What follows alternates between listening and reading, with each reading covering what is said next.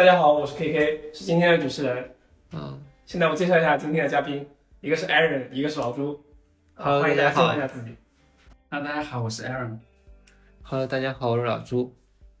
今天我们来聊一聊普通人如何实现财富自由。讲到财富自由，大家肯定有很多想法。现在先让我们来听听我们嘉宾怎么讲。呃，首先是界定一下什么叫财务自由，就不用不用上班吗？还是什么？就不用为钱发愁工作，对吧？对对对。啊。然后然后我们现在假设的场景是在上海。呃，如果你拥有现金三千多万，我估摸着应该也能达到财富自由了。好，现在讲讲。呃，如果你不需要住特别好的房子和地段的话，我觉得三千万是足够了。嗯啊，那那么请问你有办法如何挣到这三千万吗？能给大家讲讲吗？有没有什么小妙招？这个，嗯，还得努力干吧。我们那个就是这个三千多万，你是呃是资产三千万，还是说资产包括现金流以及现金等价物这些东西？纯现金三千多万，那这个三千多万之后，你有这些现金之后，你准备怎么去分配呢？就是你就不分配，你就存银行光利息，你就你就财富自由了。嗯、最近大家也知道，嗯，最近那个国国有大行的，就是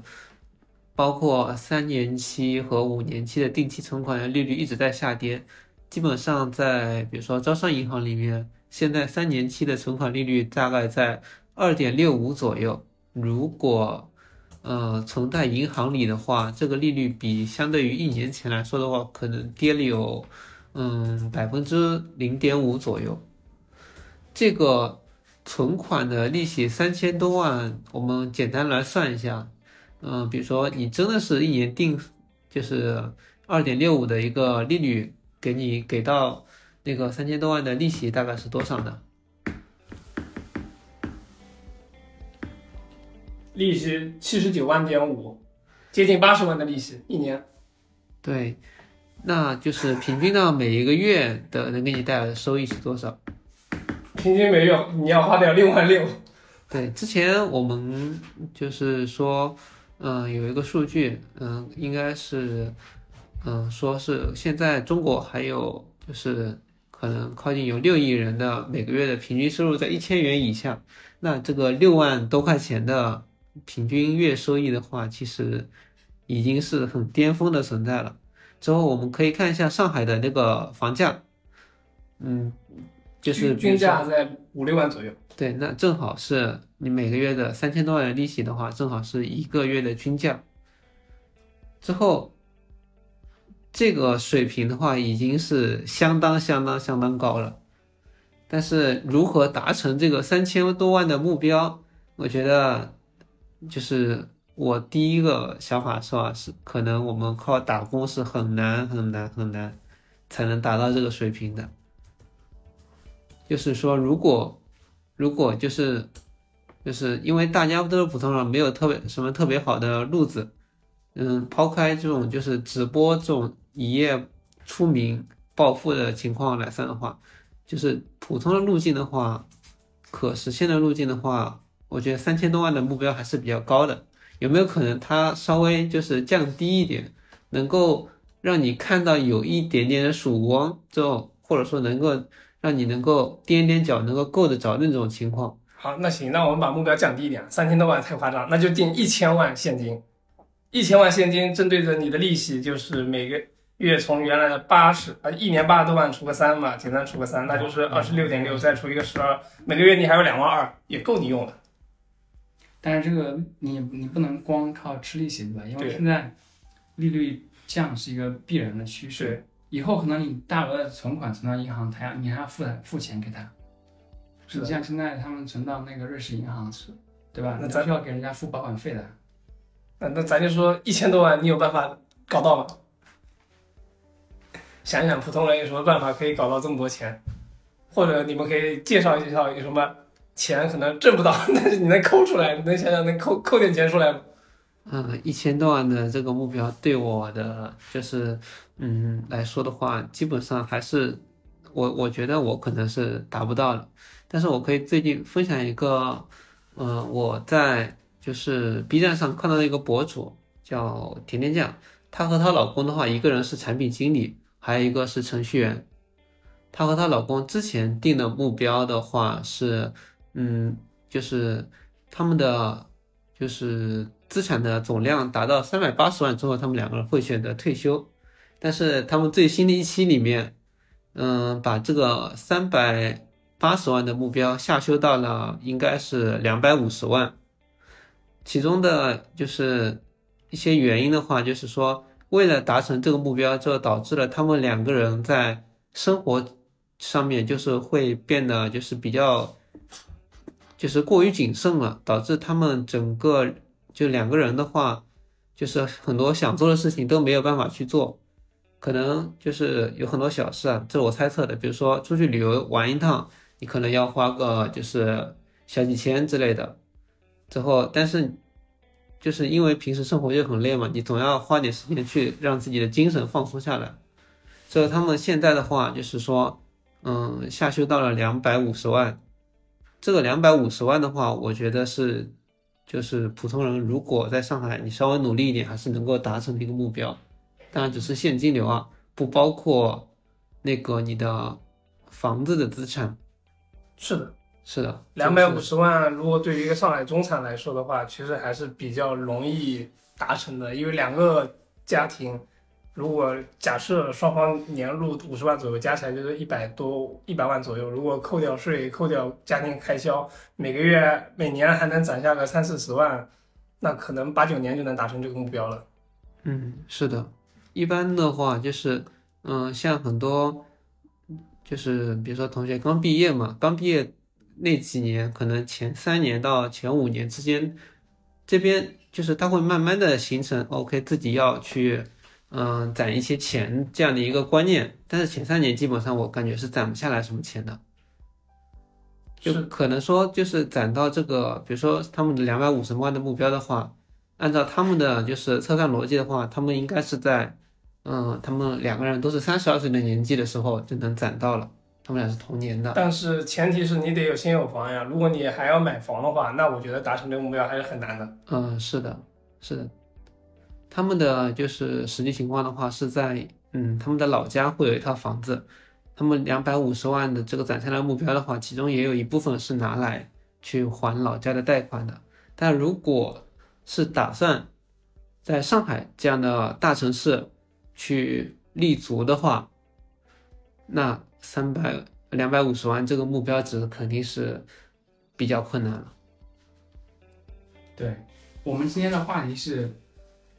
财务自由新思路，对吧？嗯，对。我觉得首先你定义好财务自由这个非常重要，你我们要另辟蹊径嘛，对吧？对。假如说你要去国际化大都市，像上海或者是纽约这大城市，对不对？那可能钱就很多很多，但是如果你调低一下你的目标定位，然后你比如说你去一个三四线城市啊，那你可能两百万就够了，对吧？就可以活得非常舒坦，对吧？这也是一个思路，对吧？啊，这确实是个思路，拿着大城市的钱，最后回到小城市去生活，完全够。对，这种其实还是很滋润的。比比如说，我们就是年轻的时候在大城市工作，顺便买了房，等到四五十岁的时候，把城市的房子一卖。然后去小城市买个房，剩下的钱就光存银行就吃利息，你都饿不死了。房子都不用卖，你那时候应该已经挣不少钱了。如果其实我觉得像你刚刚说的，如果我们能顺利，比如工作个二三十年，其实能还是能攒下不少钱。对，但是现实往往是就是各种各样的事情，对吧？对，很很可能你到三十五岁、四十岁你就没有工作了，这个时候怎么办呢？对，所以说，所以刚刚我们聊到这个，我们先讲开源，就是怎么样去挣这个钱，对吧？就是打工的话，以前互联网刚兴起的时候，你可能进到一个好的企业，比如说王者荣耀啊，或者微信啊，对吧？这样的团队，你拿一些期权什么的，你可能很容易就实现了。但现在已经到了这个互联网的这下半场了，对下半场了，就很难，对吧？对，非常难。所以打工基本上一年，比如说能攒一百万，这种估计。掰手指都能数过来，太少了。凤毛麟角，凤毛麟角，对吧？非常少，非常少。大部分人可能一年能攒下个几十万就很不错了，很厉害了。能攒几十万绝对厉害了，对，绝对是很厉害了。所以打工这个，你要想说在上海，比如说我们以一千万目标的话，真的是一个人靠一个人啊，就像我们以一个人来算的话，还是非常难的。对对，那我们用有没有别的思路呢？那就只有自己去做一些事情，对吧？啊创业啊，或者是做自媒体这种天花板很高的事情。对那可能主主主业是工作，那是不是搞点副业挣点别的啥钱？对，其实其实我觉得还是有很多机会的，只不过有时候我们可能没有去特别注意这个事情。哦，我我可以分享一个我大概一六年的事儿。嗯一六年那会儿，那个就是那个数字货币特别火，嗯那比特币啊什么乱七八糟币，那会儿我就认识个同事，是我同事的同事，他有个朋友就是买了个小众的币吧，大概就买了几万块钱，突然一夜暴涨几百倍，从几万块钱变成几百万，卖了，赶紧买了，卖了就离职了，一下子就赚到钱了。那个时候管的还不严，现在你要是赚了那么多钱，但是你没办法兑现到国内来，因为你无论是走支付宝也好，走啥好，你都回不来，马上会把你账号给封了。对，这种就是就就是靠运气。对那个真的是运气纯粹的是运气，纯粹运气嗯，对，之后数字货币的话，也不建议我们听众去接触这个事情，因为毕竟现在也算是一个非法的一个事情。是的，就是当年是管控不严，现在是完全是定义为非法。对。呃，我讲一个最近发生的事情啊，就是大概就是年前，年前的时候，那个 Chat Chat GPT 不是刚火嘛，对吧？国内很多人想用但用不到，然后我们有很多这个同行，就程序员干了个啥事情呢？就是他去自己做一个 APP，然后呢自己找国外的服务器，嗯，设个账号，然后就把这 APP 给你们用，然后比如下载一个十二块钱或者三十块钱这样。嗯下来每周你限你回答你多少个问题，然后多的话再交钱，然后就短短的几个月时间挣几十万哦，那我也可以给你分享一个，啊，就是有有个人，他也是通过 ChatGPT 挣钱，嗯。他创建了一个那个叫什么星球的，拉人进来，每个人是一百块钱儿，然后就给你送一个 ChatGPT 的账号，他注册 ChatGPT 账号的花销是五五块钱儿，他花了五块钱儿在美国弄了一个账号，就是验收那个验证码，然后注册好账号，然后你花一百块钱儿进来，我就把这个账号送给你，并且教你使用方法，然后就挣那个钱，对他来说成本就是五块钱儿，然后通过疯狂的在自媒体上传播，拉了几万个人进来，这么厉害？对是你身边的人吗？还是就是说网上看到的，啊网上看到的是吧？，对，就通过这一波就挣了几百万。嗯他他唯一的成本就是疯狂注册账号，然后一然后再疯狂的往外推，因为有很多的大学生或者有很多教授，他们想要去搞这个账号，但是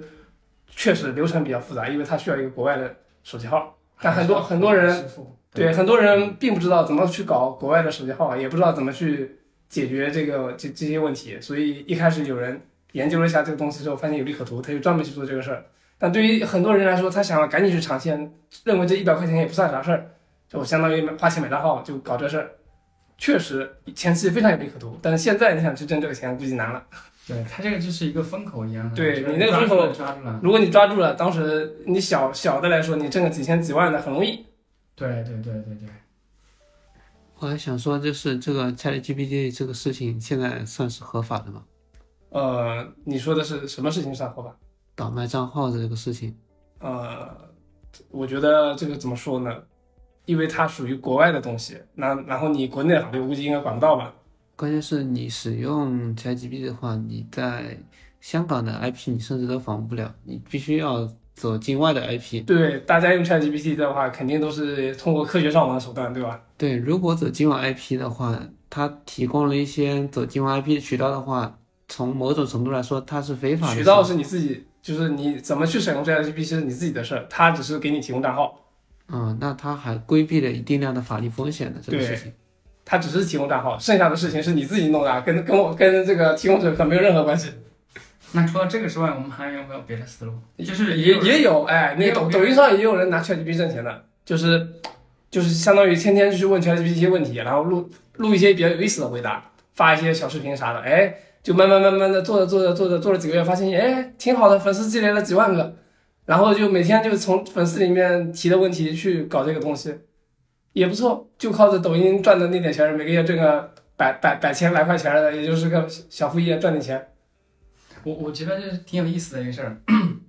就在中国，其实你做自媒体这个天花板是非常高的，因为对对对，中国人太多了，你做啥都有人感兴趣。对，你如果在欧洲或者在美国那种地方试试，对吧？你可能做个视频，可能几百人看都不一定，但中国你可能成十倍、百倍，是吧？是的，就机会更大一点。我我也可以分享一个我朋友之前做自媒体的经验，反正他就是纯是他跟我描述的，我就是复述一下这个事儿。就是我朋友他是个程序员，大概在零八年的时候他辞职了，就专门去做自媒体，因为他是一开始是边工作边做自媒体，然后就是天天发水文，发水文就是注册了什么百家号、抖音、什么小红书、B 站，乱七八糟的平全平台全都注册了。然后每天就去发水文，他专注电子类的资讯。然后一开始他的模式就是天天抄袭，看别人发什么东西，什么评测类的，他就去抄，把别人的内容抄过来，图片上的水印去掉，然后内容稍微调整调整就发了，就天天这么混。大概做了几个月吧，就是粉丝量从基本零个干到了几百个，干了几个月，就发现每个月大概能挣几十块钱吧。那几十块钱你可以忽略不计吧。后来。又坚持了大概半年左右吧，他他把粉丝干到了几千个，就天天发这些水文。后来居然有那个什么那个 MCN 机构找他说，呃，能不能往你账号上帮我发点广告啥的乱七八糟？因为他有很多个账号嘛，积攒了一点东西之后，就是说给他让他发广告，哎，每次给你什么一两百块钱儿。后来他就把这个当成一个兼职在那做，做做做做。后来他自己就拉了个自媒体的群，拉了很多群群友进来，就是本来是个水友群嘛。然后后来那个做 MCN 的人就经常要找他发广告嘛，然后他就把这个广告转到他的群里去，然后就做抽成，你懂的。然后这个广告本来本来是说两百块钱，哎，我抽二十块钱，你你们谁给我接了，我这个广告就给你了。然后就做这个事儿，又做了小半年，他找搞了十几个群，专门做这事儿，就光分享这个广告资源赚抽成，每个月就能赚几千块钱。后来他觉得这玩意儿好像有利可图，就辞职了，专门干这事儿。后来大概干了两年左右吧，他跟我说天花板是每个月最多能挣两三万，但是不好的时候一个月挣几千，最后他发现做不下去了，又回来做程序员了。对，这个是是你身边的朋友，是我身边的朋友。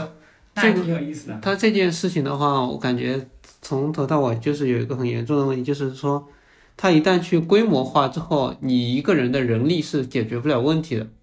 之后你需要去和你的甲方去沟通。你需要和那个你的下游去对接，中间对接，如果各个如果你甲方很多的话，你对接是对接不过来的。对的，甲方是有要求的这个事情。所以他这个事如果单人做，肯定是有天花板的。是的，这个就涉及到你的心力的问题，可能甲方可能会很晚很晚找你，但如果你有时候没有接到这个及时的回复的话，可能后面就比较难合作了。就是说，这个是有一个能力上限的问题。是的，如果这些东西能够，就是，就是，就通过我们一些技术化的手段去把它，能够就是自然而然的接单这种事情，就单简单运营好，对，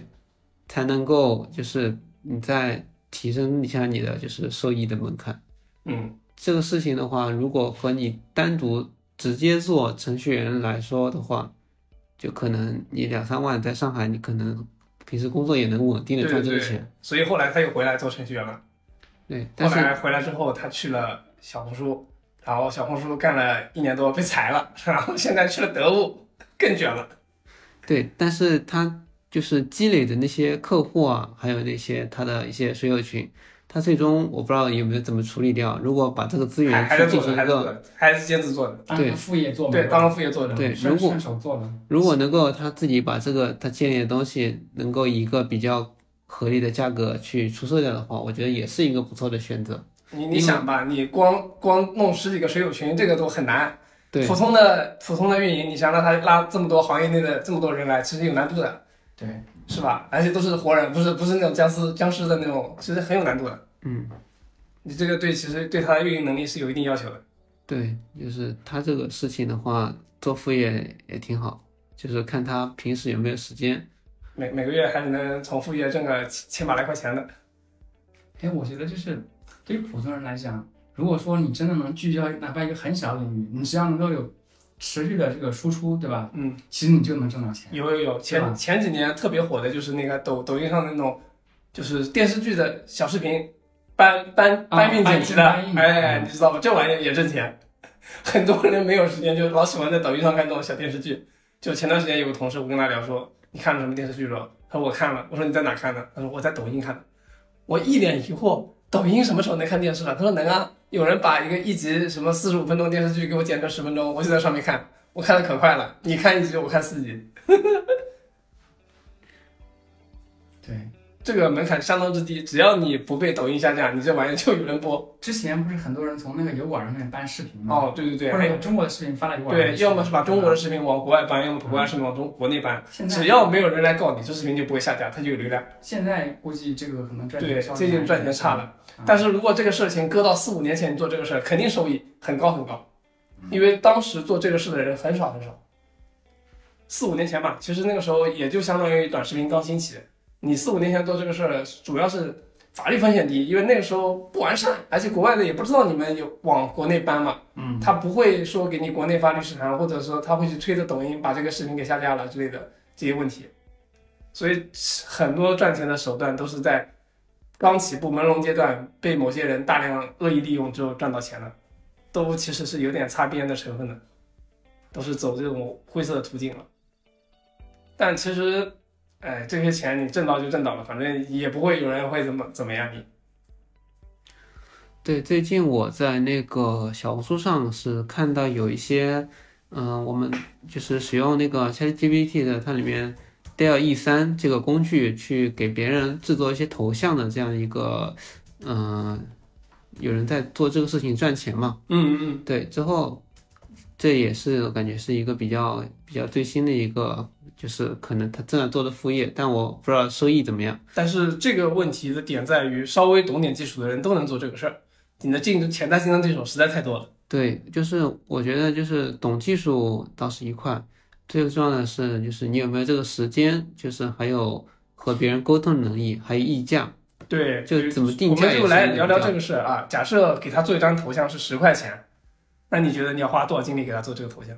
对，就是中间的沟通成本，你可能要跟他去聊，大概就比如说可能一个小时左右，对而且人家不满意的话，这个是怎么处理？对，如果你只是一个小时挣十块钱，那我觉得这个收益率实在太低了。但是你如果把这个头像做成你聊一个小时挣一百块钱，哎，这个好像就可以可以做了这个事儿。对，或者或者说把它能够去进行一个工程化的一个改造，嗯，就是说按照客户自己喜欢的单词生成头像是一个什么样的价格。嗯，但这个就是会，因为一般一旦工程化之后，就可能会涉及到一个有没有一些法律的问题啊，就是这些问题总会出现的，就需要自己去规避一下。现在小红书上的话，因为是私人的途径，就说我只是给张图，就图的来源你也不管，因为也没有很大的收益在。对私人途径，你没有对外说你是用什么工程模式是怎么样的，没有说什么巨大的商业行为，可能不会找到找上门来。对，就是说有时候做，就是我想表达的就是说，有时候做一些副业的时候，自自己先考虑一下这个有没有一些法律的风险，是不是非法的。嗯，说说了这么多，就是我们开源的方法，有没有一些节流的方法啊？节流的方法的话，就比如说最近天气冷了，就顺便正好凑上双十一，看看有没有一些比较一些保暖的一些衣服啊什么的，还有就是东西你可以凑单买一买，因为最近也是就比如说淘宝和京东之类的那个活动还是比较多的。当然我们这个不是打广告哈，就最近确实因为我自己也最近在那个京东上买了一些东西，确实比较便宜。啊、那那你在购物过程中有没有什么省钱的小妙招可以跟大家分享一下吗？最近，嗯，购物的话，一般的话，我们去买个东西的时候，嗯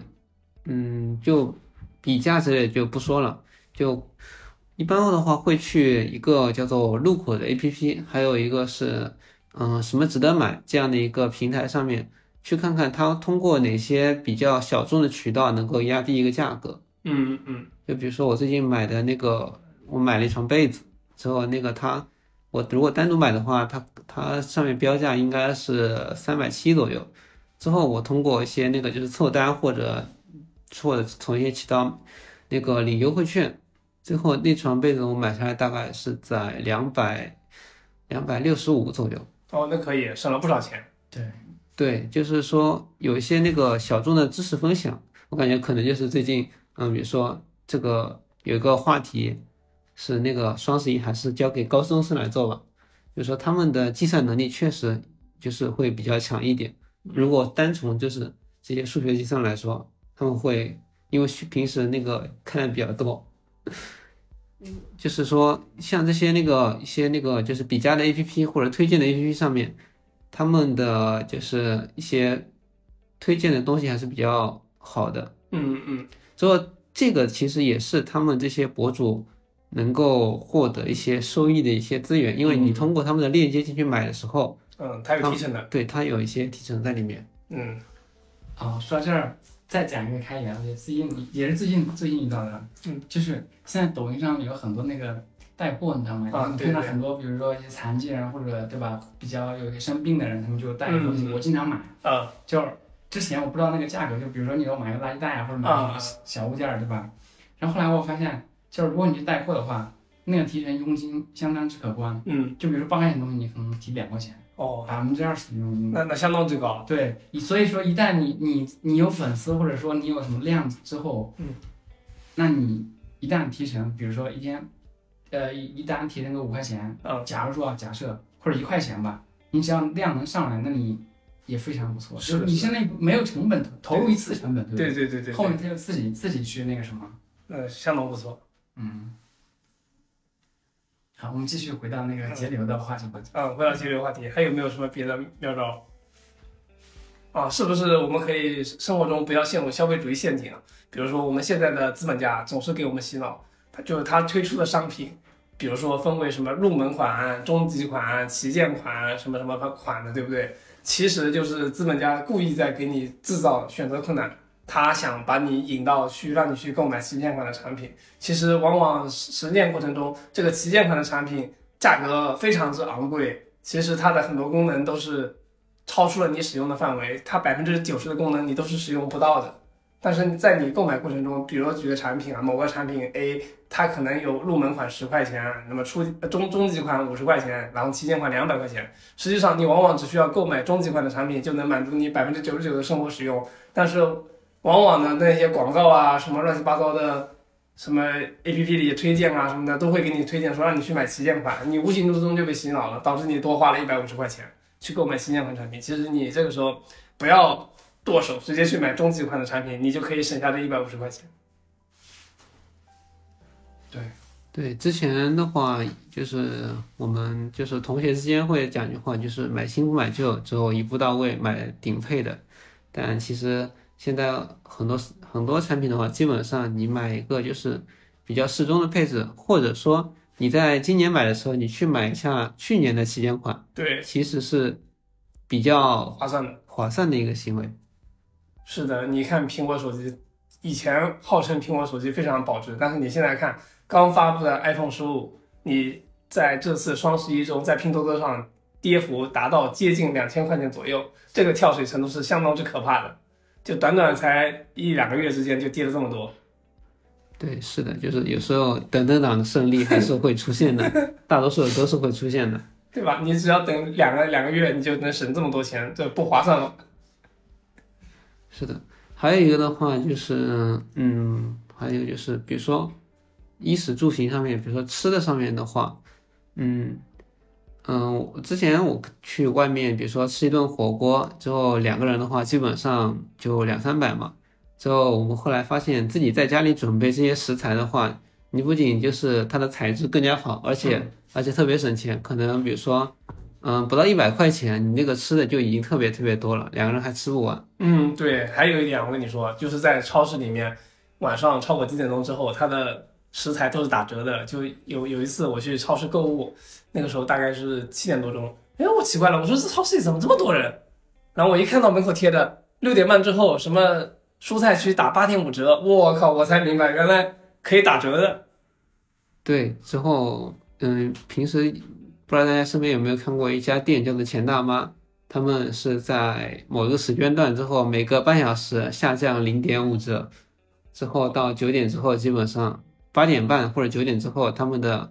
当天的那个菜品就已经清空掉了。哦、我知道钱大妈，我经常购买。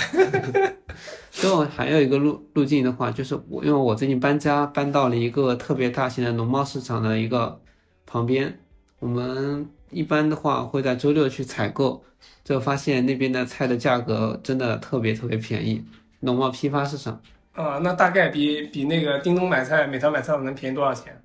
比叮咚美叮咚的话比较有，大概可能就是便宜个百分之三十，应该是有的。哎呦，那相当之夸张啊！美团买菜的话，因为我最近不怎么用，因为我不不会在美团上买在上面买一些肉制品，因为它的储存条件不是特别好。嗯嗯嗯，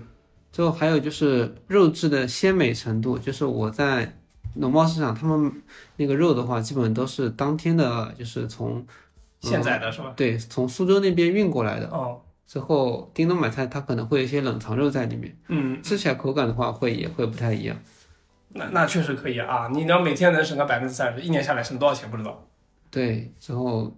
就是现在的话，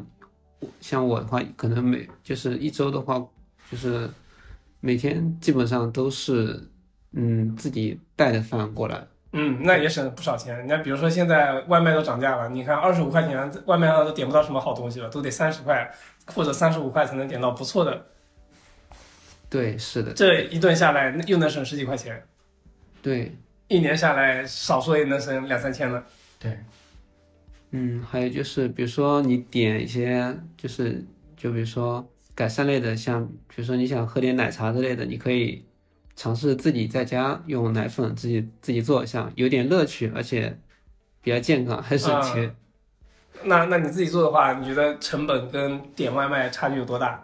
嗯，这个的话，不光是你就是饮用的成本，还有你的就是快乐，快乐还是你的一个收获。嗯